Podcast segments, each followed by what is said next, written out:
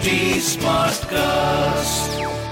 You are listening to a Mint production brought to you by HT Smartcast.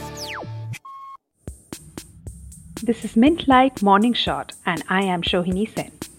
Good morning. Here's a roundup of the news you can use before you start your day.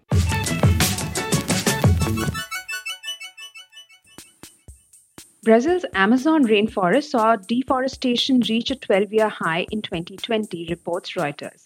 This year, destruction of the world's largest rainforest rose 9.5% from a year earlier to 11,088 square kilometers, according to data from Brazil's National Space Research Agency, INPE. Brazil will now miss its own target established under a 2009 climate change law for reducing deforestation to roughly 3,900 square kilometers. The consequences for missing the target are not laid out in the law but could leave the government open to lawsuit.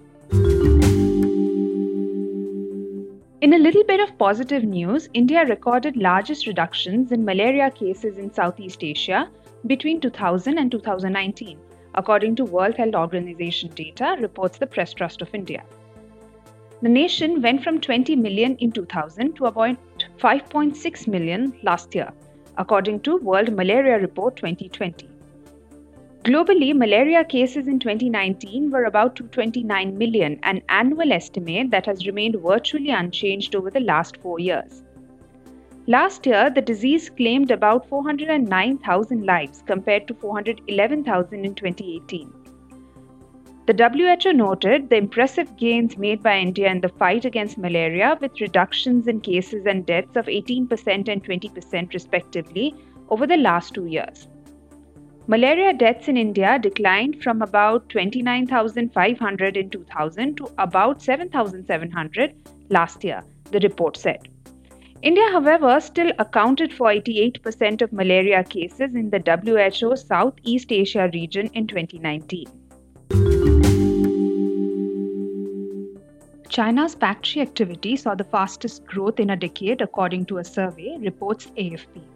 The Purchasing Managers Index, or PMI data, released on Tuesday by Chinese media group Caixin, came just a day after official PMI figures showed growth at its fastest in more than three years. The 54.9 reading for November smashed expectations, which were for a result around the same as October's 53.6, and is the strongest since November 2010. Anything above 50 is considered growth. The data suggested that manufacturing firms logged a sharp and accelerated rise in production in November, with companies attributing this to greater order volumes and recovery from COVID 19 disruptions earlier in the year.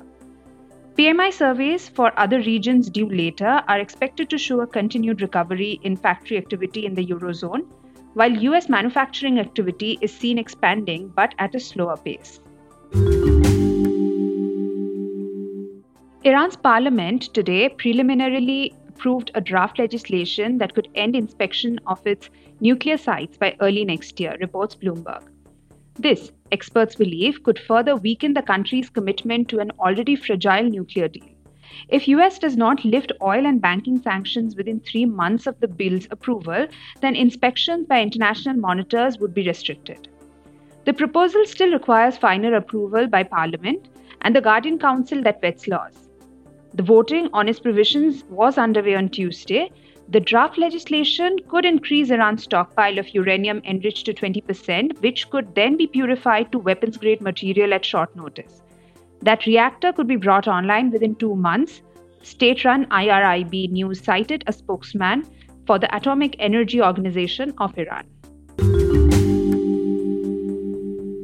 The United Nations on Tuesday said that $35 billion would be needed for aid in 2021 as the pandemic leaves tens of millions of more people in crisis and with the risk of multiple famines looming.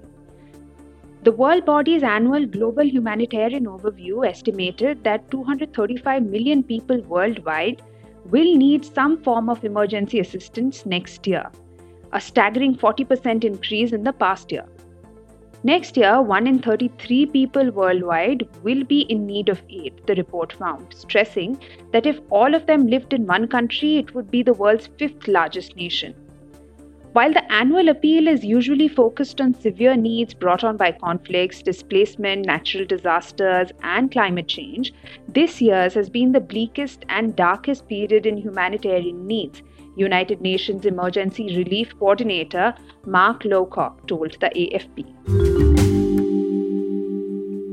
Businesses in India are hopeful of a quicker return to pre pandemic levels of profitability than most others and are positive about international trade despite the ongoing protectionism, says a survey.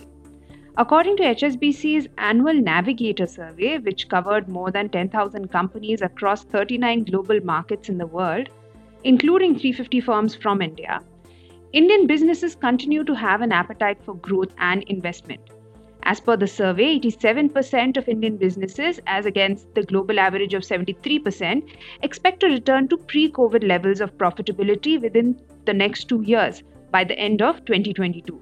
A majority of Indian businesses, around 90%, intend to increase financial investment in their businesses to become more successful over the next year, notably higher than the global average of 67%. In terms of challenges, a resurgence of COVID emerges as the biggest challenge to Indian businesses, threatening chances of recovery and growth. You're listening to Mint Light Morning Shot with Shohini Sen. You can reach out to me on Twitter at Shohini Sen or on Facebook and Instagram at HT Smartcast. And to listen to more such podcasts, do log on to htsmartcast.com. This was a Mint production brought to you by HT Smartcast. HT Smartcast.